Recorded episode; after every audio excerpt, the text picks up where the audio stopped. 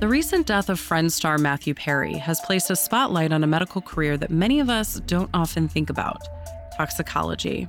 This field primarily focuses on types of poisons and is usually broken into a few different categories. Clinical toxicology occurs when someone is rushed to the ER for an overdose, and physicians need to know which compounds they consumed. Workplace and athletic drug testing both involve this science as well, through testing for banned substances. But the branch most of us think of, especially after a high profile death is in the news, is forensic toxicology. That comes up a lot when you think particularly about celebrity deaths. The process there is very intricate, whether you're a celebrity or not. First of all, we'd like to collect many different samples from the deceased. That would include blood, that would include urine, and it may include different tissues, for example, the brain, it could include pieces of the liver, kidney. And so, examples that you might think of there patients who may have been poisoned by ethylene glycol, which is antifreeze. We might see crystals in their kidney, and that's one of the ways that we pick it up. That's Dr. Barbara Jean Magnani, a world renowned expert in clinical chemistry and toxicology, and professor of anatomic and clinical pathology emerita at Tufts University School of Medicine. She says the first step in the forensic process is conducting a very generic screening for illicit drugs.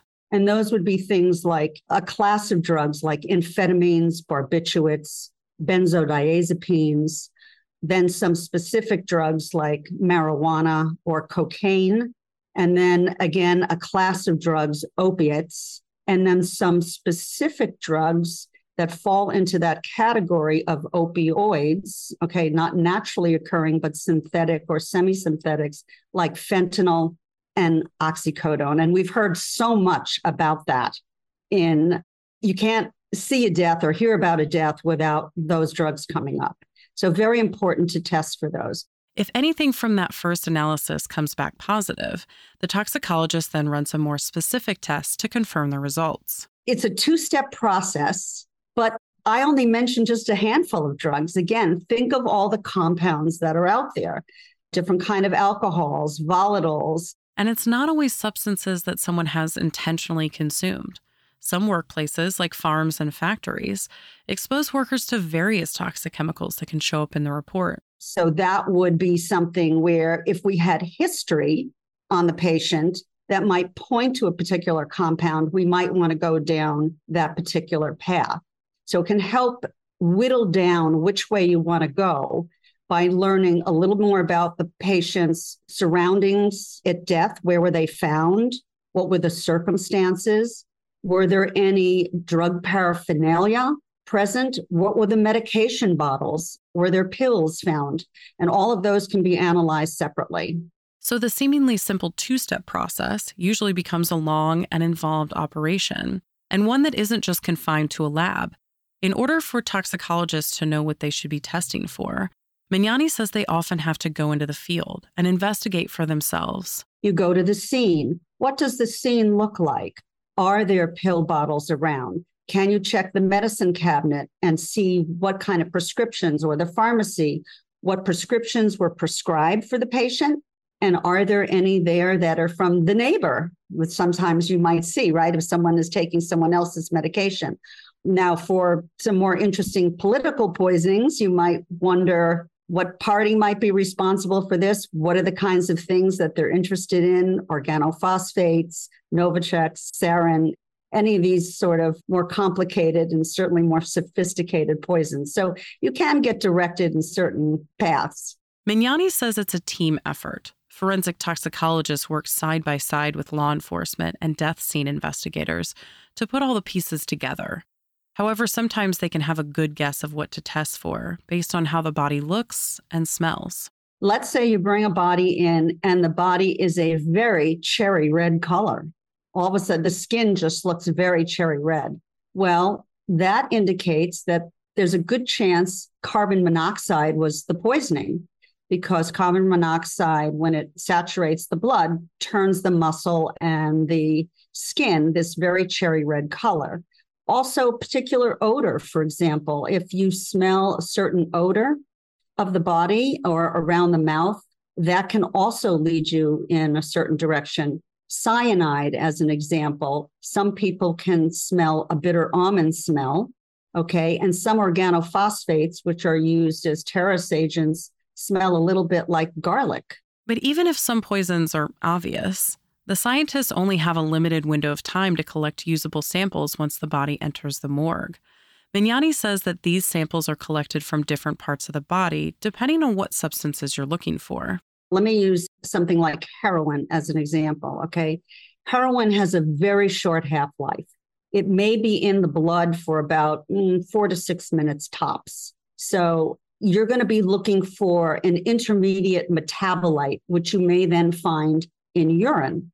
And so sometimes when patients come in the emergency department, we're only looking in urine because urine can contain metabolites that you might not otherwise find in the blood.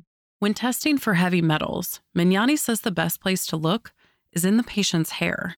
And so you can actually take a piece of hair, you can divide it up from root to the end and I can cut it in inches.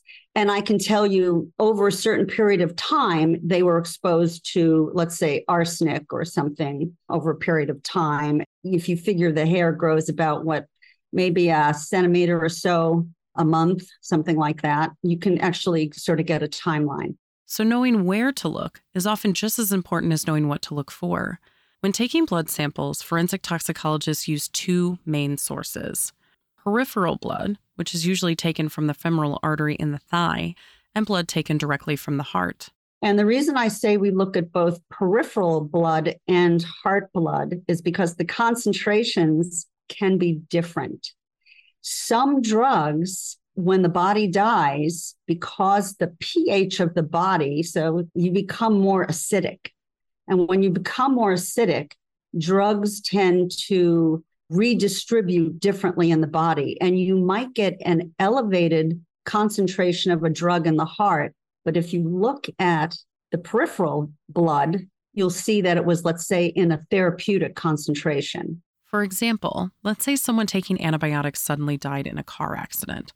Blood samples taken directly from the heart would show super high concentrations of their medication, almost like they were abusing it. But when you look at the peripheral, you see that the concentration is therapeutic, what you would have expected. So you're then thinking, okay, this was probably, let's say, a heart attack, even though you might be able to see it physically as well. But my point is, it's not a drug overdose or something that happened to cause the event, that the car accident. It really has to do with the fact that it's where you sample. But the viability of a sample really depends on how it's stored. Contamination can happen during any point in the forensic process, so proper storage is crucial to getting accurate results. When you collect samples, we collect them in a certain kind of preservative which prevents either bacterial growth and or metabolism of the drug away so that you lose it okay because it can get metabolized by certain chemicals that are still present in blood that would normally have been happening even in a patient was alive. So it has to be preserved properly. And so that's very important. And also, you have to make sure that you don't obviously contaminate it with anything else. In order to reduce the risk of contamination, the field uses a chain of custody, meaning that every action must be witnessed and documented. If I'm collecting a particular tissue sample or blood sample, I put it in a jar or tube. It gets labeled and I make sure I attest to I collected it, what time. It has to be stored in a safe, locked usually, either room or refrigerator or wherever it is. It might depend on, you know, the place. And then the person who removes that has to sign and say, now I removed it from refrigerator A, is going to my bench. I'm going to work on my bench and analyze it and then I'm going to put it back. While this process ensures that the samples stay preserved, it also guarantees that specimen A did in fact come from patient A and nothing got switched around. Magnani says the whole process can last for a few weeks. If you think about it, we have to have proper collection, we have to have documentation, we have initial testing, we have confirmatory testing, all that takes time. And again, you may do something thinking one way, then you may get additional evidence that comes up later that suggests that you should explore further. And then the last part of that is you may actually be waiting for other agencies to come together with their findings so that you can put the whole picture together. The toxicologist may even want to do one more test to determine the dosage of a particular drug, whether it was therapeutic, toxic, or even used in a lethal range. And for example, you could have two drugs that were maybe in a toxic or even a therapeutic range, but when mixed together is a potential lethal cocktail. So you might be gathering more information as you go, and that tends to extend the process.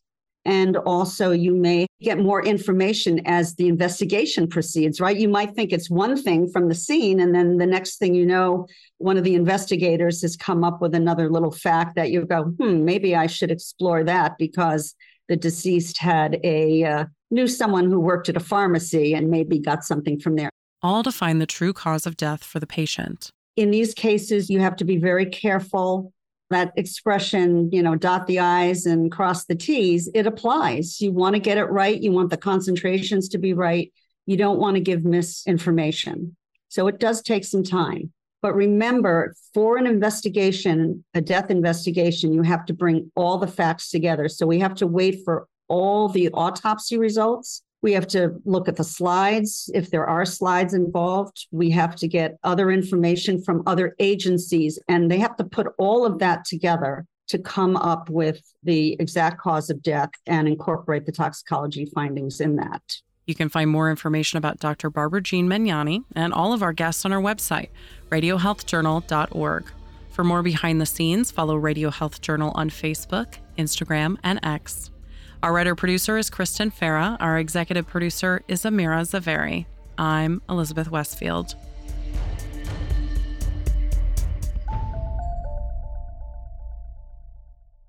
Coming up next week on Radio Health Journal. Most people are unaware that they have some degree of risk. A stroke can happen to anyone of any age at any time. How to protect yourself from a sudden stroke. Then, cigarettes aren't the only danger to your lung health. I always tell all my patients no smoke is good smoke, right? So even vaping can have long term deleterious effects in your airways and your lung tissue. All that and more on Radio Health Journal. I'm Elizabeth Westfield, host of Radio Health Journal. If you enjoy listening to Radio Health Journal, you'll also like our sister show, Viewpoints, which covers a wide array of topics from education to history to the environment. Here's a preview of what they're covering this week on Viewpoints. I told my doctor I felt fine, and in that same visit, that same 10 minutes, he found a baseball sized cyst on my left ovary. Seven time Olympic medalist Shannon Miller shares her cancer story and what she learned along the way. Then, the most popular and bipartisan issue in the country. 87% of Americans favor it. A very small number are opposed. What's the issue uniting both Republicans and Democrats? I'm Marty Peterson. And I'm Gary Price. These stories in depth this week on your public affairs magazine, Viewpoints.